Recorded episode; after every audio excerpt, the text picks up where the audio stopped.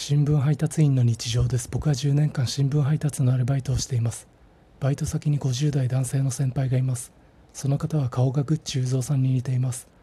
今日夕刊配達前配達所で雄三さんに「暑いね。35度超えるかもよ」と言われました。雄三さんは何時から雨が降るかもしれないとか毎日天気の話をしてくれます梅雨入りも梅雨明けも気象庁ではなく雄三さんから聞きました。